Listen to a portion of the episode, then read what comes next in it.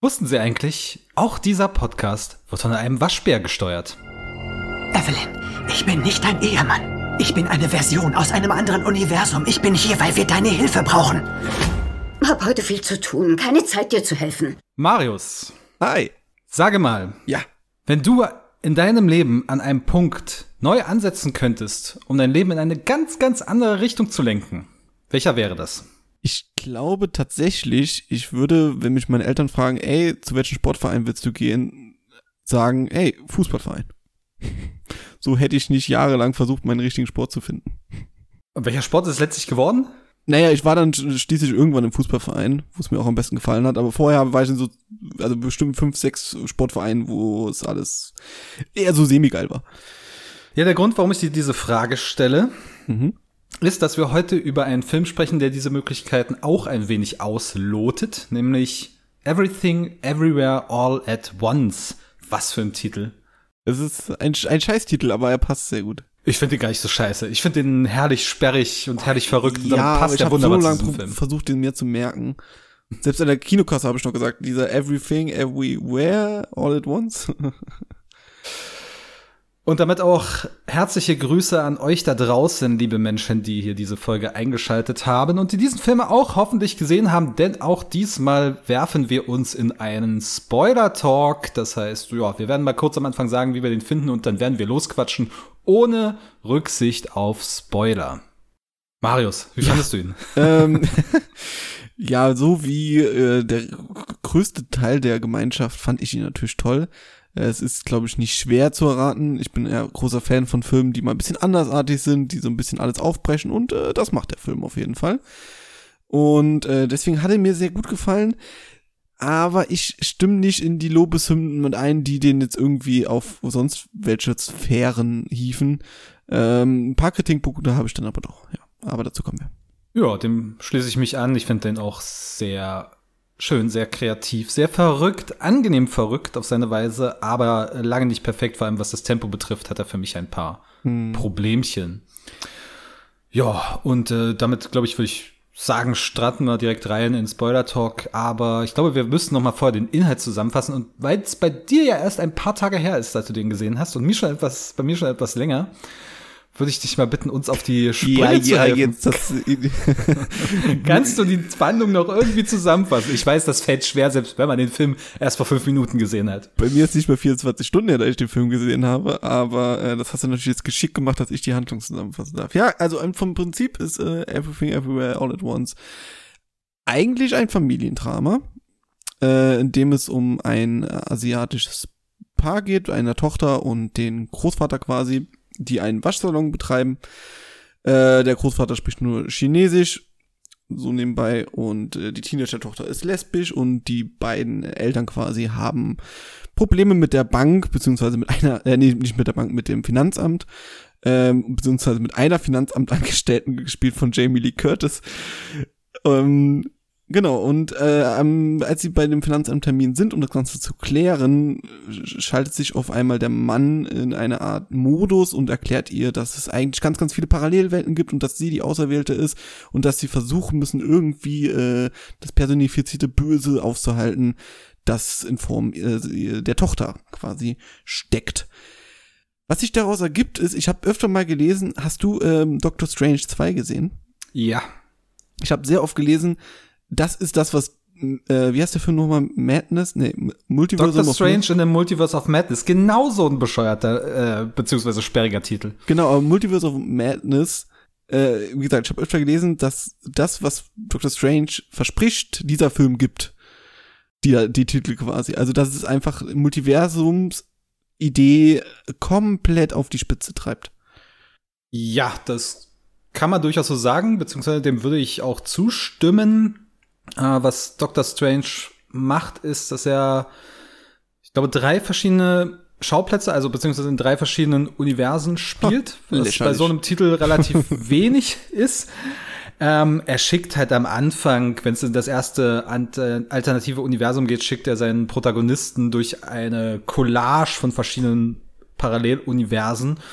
Und das macht auch durchaus Spaß. Ich finde, äh, Doctor Strange hat andere Qualitäten, vor allem was das Ende betrifft. Ja, das und, ist ja auch komplett ne, und, andere- und, und andere- Sam, Sam Raimi also man spürt schon den Sam Raimi in, im Horror, der dort deutlich wird und in der Absurdität, der, der sich am Ende da so ein bisschen Bahn bricht.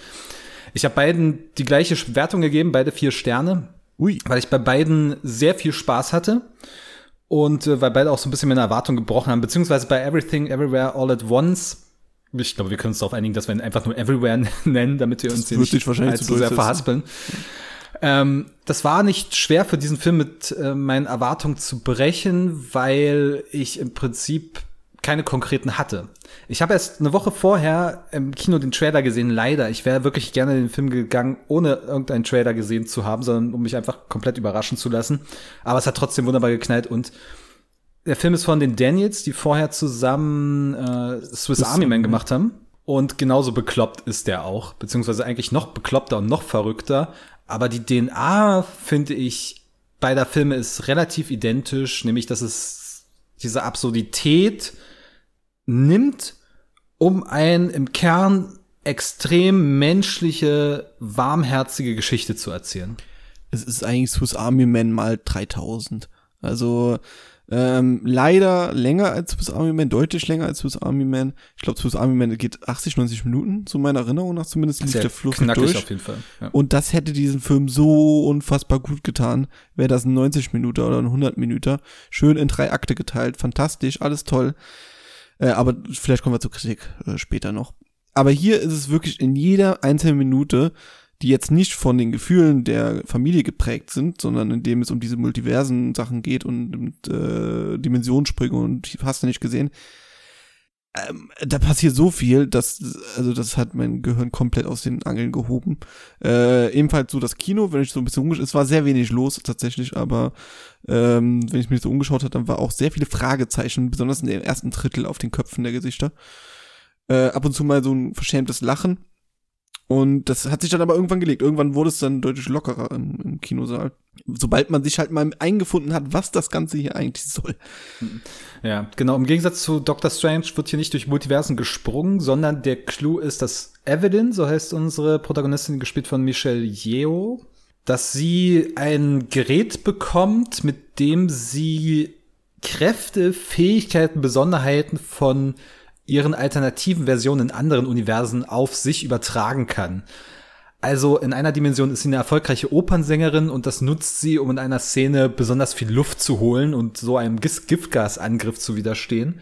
Und in einer äh, anderen, und, oh, wenig später äh, lernt sie dann halt Kung Fu, dadurch, dass halt in einer anderen äh, Dimension sie so ähm, Kill Bill-mäßig trainiert wurde und die absolute Kung Fu-Kämpferin ist. Mit dem kleinen und, Finger. Äh, sich, genau, und sich dadurch, genau, und in dieser Szene mit dem kleinen Finger äh, als der dann einen, einen riesigen Bizeps bekommen hat, das war dann auch der Moment, wo ich mal laut lachen musste, was wirklich nicht oft vorkommt im Kino, dass ich mal laut lachen muss. Aber das war wirklich, da konnte ich nicht mehr an mich halten. Da sind so Szenen Und- drin, also so ganz allgemein, sorry, wenn ich dich gerade unterbreche, aber da sind so Szenen drin. Ähm, ich weiß noch ungefähr, vielleicht eine Handvoll, die mir jetzt wirklich im Kopf geblieben sind, aber dieser Film, ich denk mir immer, ich habe einmal auf die Uhr geguckt im ganzen Film, habe mir gedacht, verdammt, der geht ja noch über eine Stunde. Was soll denn jetzt noch passieren? Das ist doch jetzt immer das Gleiche. Jetzt kommt, natürlich kommen kreative Ideen, aber das trägt sich doch nicht die ganze Zeit.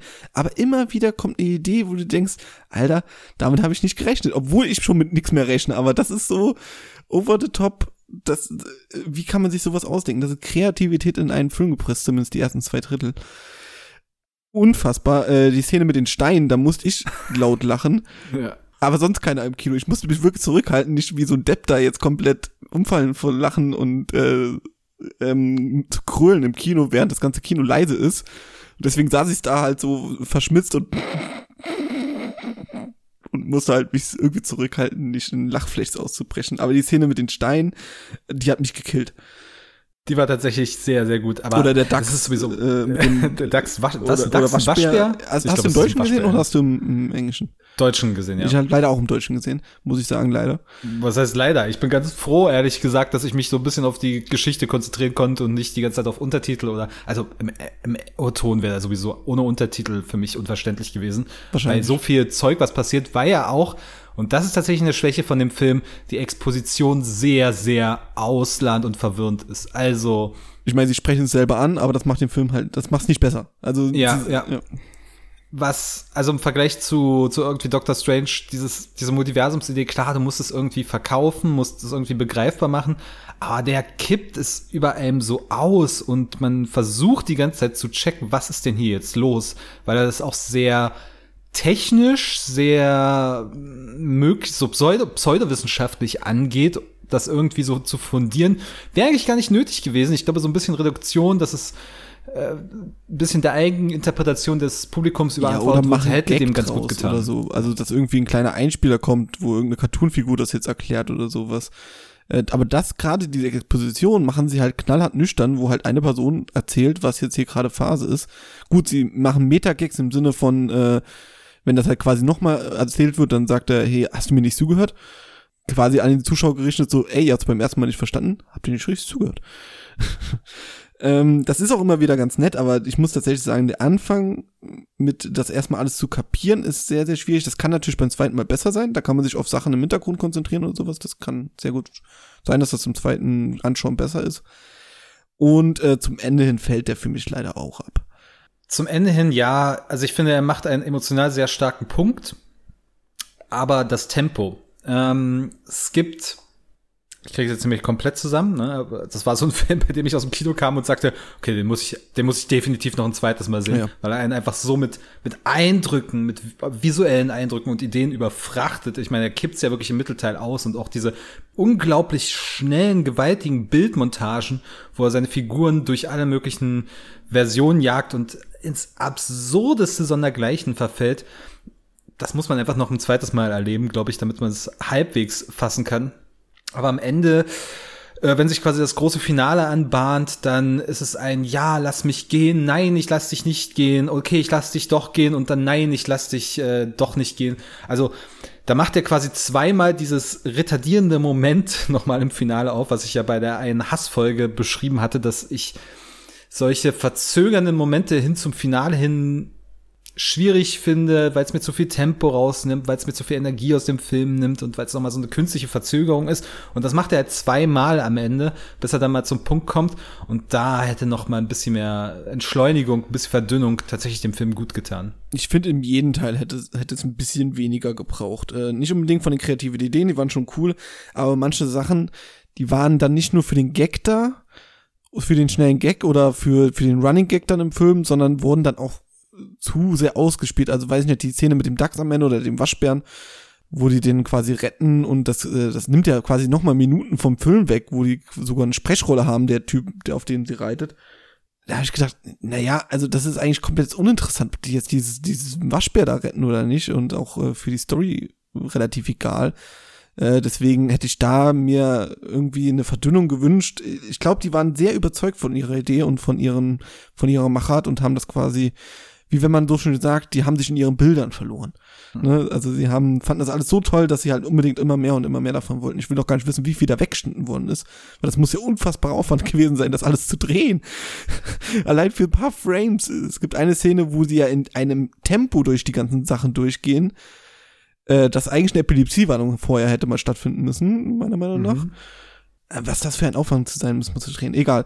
Zumindest finde ich, dass in den einzelnen Teilen hätte man da deutlich reduzieren können und dann wäre das Tempo auch deutlich gestiegen. Auch der Endkampf, wo sie quasi diese Treppen hochgeht und mit Liebe quasi gegen die Gewalt ankommt, da gibt's ja quasi vier oder fünfmal ein Beispiel, wie sie jetzt kämpft. Mach das doch einmal und dann ma- nimmst du die im Schnelldurchlauf durch die Gegner.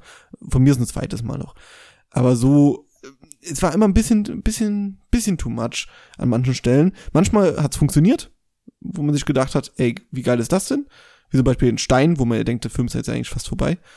Gibt ja auch ein Ende mitten im Film. äh, auch fantastisch. An Alan McKay hatte ich mich direkt erinnert gefühlt an Ja, Weiß. ja, ja.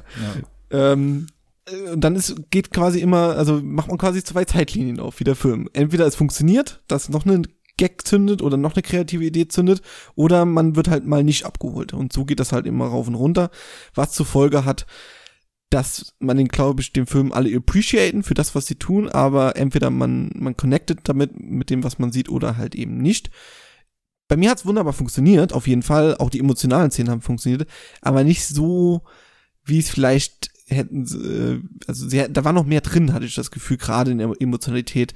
Ich lag da jetzt nicht in Tränen ausgebrochen äh, nur weil die jetzt irgendeine Rede hält, ähm, das hat mich zwar berührt, aber es war jetzt nicht, s- nicht so übermäßig wie jetzt einen anderen äh, Film, weiß ich nicht, wie bei Inside Out oder so. Ein schlechtes Beispiel, aber. Ja, ich sage mal Inside Out, ich weiß, schlechtes Beispiel, hast du schon gesagt. Er kommt, diese, dieser emotionale Kern, diese Geschichte, dieses tief menschliche, was da eigentlich drinsteckt und worum es geht am Ende. Also es kommt ja so ein bisschen aus dem Nichts auch, ne? Also es deutet sich die ganze Zeit an, aber es ist dann ein, ein zweistündiges, total abgefahrenes Spektakel, was man da hat mit Kung-Fu-Szenen, mit Leuten, die sich irgendwelche Gegenstände in den Arsch rammen wollen äh, mit, mit Steinen, die miteinander reden, mit äh, Pinatas, äh, Figuren, die zu Pinatas werden und geschlagen werden. Hotdog-Hände haben wir noch gar nicht. Genau, Hotdog-Hände, Hotdog-Hände, genau. Wo man eigentlich fragt, wie ist das evolutionär möglich? Das Wird ja gezeigt. Das, ja, aber wie ist die ganze Technologie trotzdem entstanden? Wer hat es zusammengebastelt? Naja.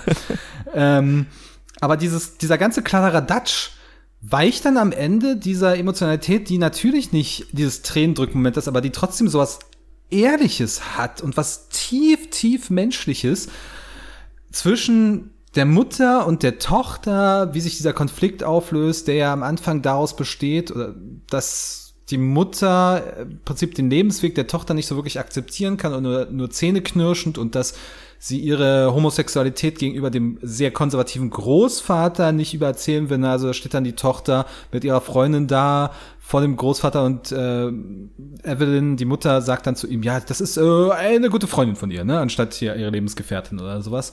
Und am Ende halt dann doch die Akzeptanz und dieses Loslassen, äh, f- beziehungsweise einen Menschen gehen lassen, wenn man ihn liebt, vor allem die Kinder, aber halt nicht komplett loslassen, sondern trotzdem noch an ihm festhalten. Und ich finde, das war so eine sehr herzliche, echte Botschaft, genau wie bei Swiss Army Man war, der ja auch in seinem ganzen Kladderadatsch und Bullshit, den er uns über eine Stunde hin präsentiert, auf einmal am Ende zu einer total emotionalen Geschichte wird über einen Menschen, der einfach in seiner Einsamkeit versinkt und äh, sich da einen Freund herbei imaginiert und eine Beziehung. Also das fand ich schon echt stark, was diese emotionale Komponente betrifft.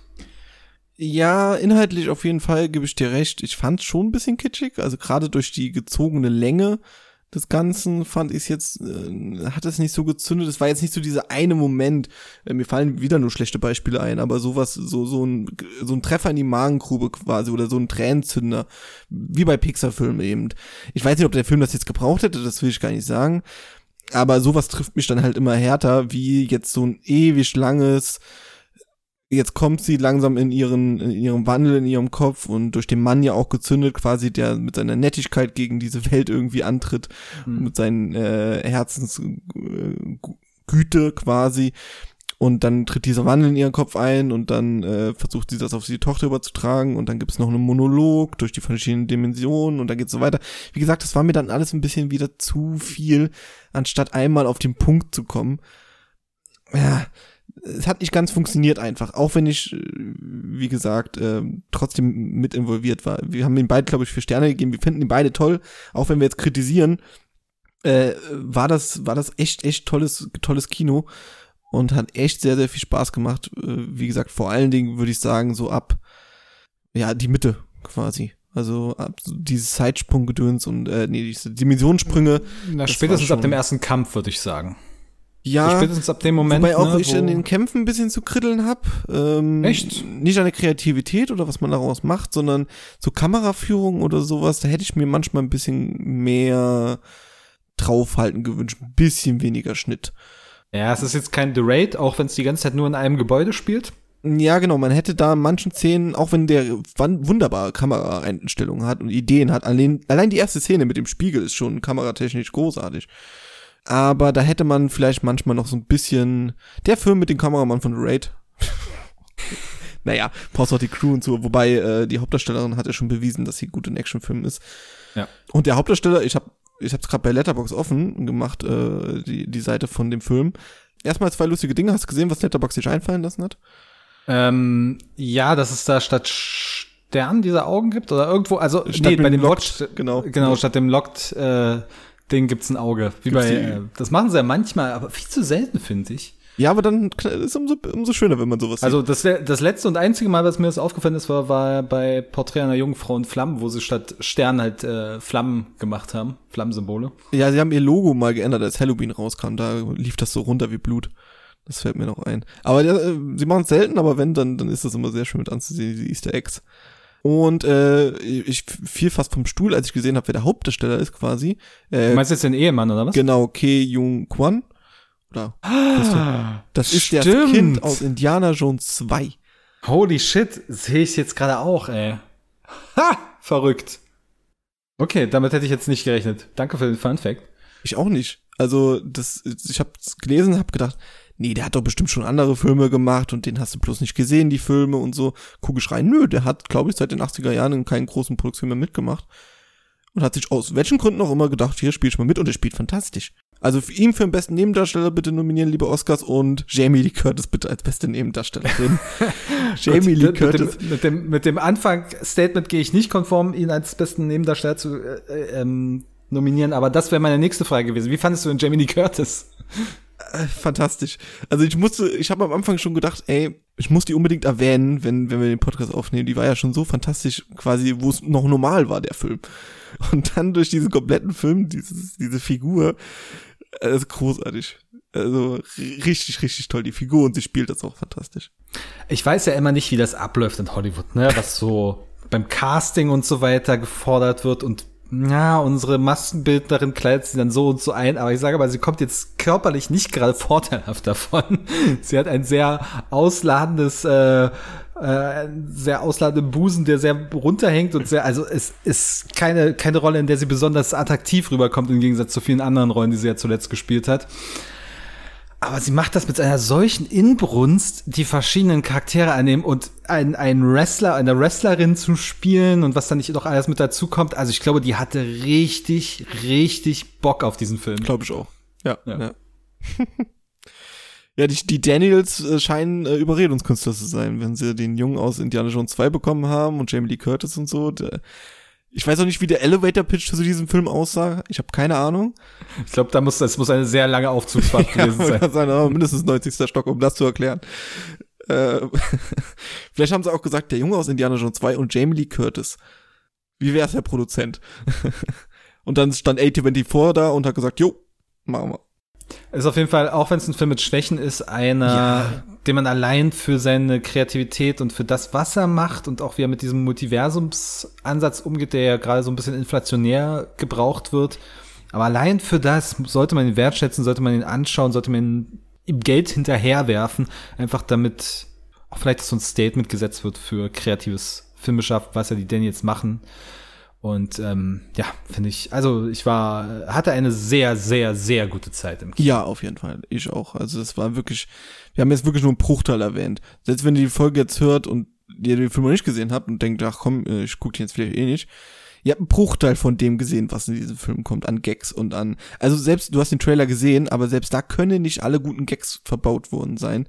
Es sei denn, sie haben einen Schnelldurchlauf gemacht. Ich habe leider keinen Trailer gesehen dazu.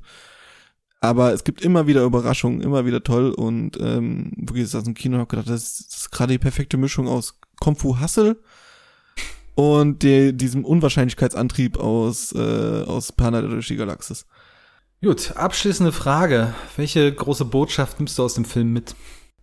Was jugendfrei ist? Gerne? Oder auch nicht? ähm, ich sage mal so, äh, Stanley Kubrick hätte auf jeden Fall 2001 mit Hotdog-Händen drehen können. Und du? Ja, ja, Okay. jetzt, äh, Moment, ich werf den Ball direkt mal zurück. Habe ich schon mal am Anfang vergessen. Ich, wollte- ich wollte eigentlich dich auch noch fragen. Ja, ja, ja. ähm, es sind im Prinzip zwei Dinge. Ähm, das eine hatte ich schon gesagt, dieses, ne, dass man seine Kinder, Menschen, die man liebt, auch wenn sie sich in eine andere Richtung entwickeln, dass man sie ziehen lassen sollte, aber nicht fallen lassen sollte. Das zum einen und zum anderen, dass man trotz aller Verfehlungen im eigenen Leben diesen Verfehlungen nicht nachtrauern sollte, sondern äh, das wertschätzen sollte, was man hat. Ansonsten erschwert das nur die eigene Lage im Hier und Jetzt, dieses zu denken, oh, wenn ich mich früher für diesen Fußballclub entschieden hätte, dann wäre mein Leben ganz, ganz anders Wär und Also ich heute viel, viel besser verlaufen. Fußballprofi. Nee, neben Leben. Nee, tatsächlich, als du mir die Anfangsfrage gestellt hast, für mich kam direkt, eigentlich äh, war es klar direkt, dass ich keine große Entscheidung irgendwie rückgängig machen würde oder anders treffen würde. Weil man weiß ja nicht, wo es hinführt, ne? Am Ende bist du eine Pinata. Dann schlagen wir hier auch äh, auf. Nein, das funktioniert irgendwie nicht. Als ich den Satz angefangen habe, dachte ich, das wär- führt noch irgendwo hin, aber nein, äh, so kann ich diesen muss ja auch Podcast nicht, zu über, Ende muss führen. nicht immer irgendwas hinführen. Kann auch mal einfach, kann auch einfach abrupt enden. Kann auch einfach total willkürlich und wild sein, genau wie der Humor in diesem Film. Und äh, damit sind wir durch mit unserem klitzekleinen Spoiler-Talk, Halb-Spoiler-Talk zu Everything Everywhere All at Once, der bestimmt nicht mehr im Kino läuft bei euch um die Ecke, aber doch sicherlich bald. für leider sein auch Kino nicht in erhältlich so ist. vielen Kinos gelaufen ist. Also öfter mal gelesen, dass Leute sehr lange fahren mussten. Aber wenn irgendwo in der Nähe oder Blu-ray oder bei Amazon oder irgend whatever, äh, schaut ihn euch bitte an. Sowas habt ihr noch nicht gesehen, das verspreche ich euch. Unbedingt, unbedingt. Und danach direkt Dr. Strange äh, schauen und äh, beides Ja, mal ja, vergleichen. Da habe ich halt bei Letterbox gefragt, ob man den gucken kann, wenn man keinen Film aus dem MCU gesehen hat und keine Serie seit Endgame. Mir wurde abgeraten. Das mit den Serien, da würde ich sagen, doch. Ich glaube schon. Und ja, ich glaube, den letzten Spider-Man sollte man vielleicht gesehen haben. Es ist halt auch, dieses ganze MCU-Wissen ist in meinem Film, in meinem Kopf irgendwie zu einer großen Menge vermischt. Deswegen kann ich das gar nicht mehr so durcheinander halten, äh, auseinanderhalten. Ähm, aber man braucht natürlich ein gewisses Vorwissen, was bei einem 29. Film oder so im, innerhalb dieses filmischen Universums schon von Vorteil wäre. Ja, da gehen unsere Meinungen vielleicht. Vielleicht machen wir irgendwann mal ein MCU-Update. es ist halt wirklich erstaunlich, wie ich finde, wie unterschiedlich beide Filme diese Multiversumsideen nutzen. Einerseits eben Everything Everywhere All at Once als einfach Freifahrtschein für wir können jeden Bullshit machen und jede mögliche Plotwendung einführen, die wir wollen. Und bei Marvel ist es eher ein, okay, wir können einfach mal so ein bisschen Fanservice machen und wir können möglicherweise vielleicht auch verstorbene Figuren wieder zurückbringen. Und wir können uns so ein bisschen von den erzählerischen Grenzen lösen, die wir uns innerhalb der letzten 30 Filme auferlegt haben. Glaubst du, Sam Raimi guckt Everything Everywhere at Once und hat gedacht, fuck, ich hab vielleicht nicht den besten Multiversumsfilm des Jahres abgeliefert? Wahrscheinlich, ja. Naja, das eine ist halt bei A24, das andere ist Disney. Mal schauen, was da noch kommt. Vielleicht, nein, ein zweiter Teil wird es wahrscheinlich nicht geben. Nee, aber die Daniels, äh, äh, wie sie das toppen wollen, ich, ich, ich weiß es nicht, keine Ahnung. Sie werden es schaffen, auf jeden Fall. Sie werden es schaffen. Ich da bin ich sehr zuversichtlich. Einmal so viel Kreativität haben. Ja, Drogen halt, ne? Ach so, Drogen. Ja. Okay, gut. Leute, man sieht sich beim nächsten Mal bekifft und verraucht. Genießt das Wochenende. Habt eine schöne In dem Zeit. Sinne. Bis demnächst. Ciao, ciao.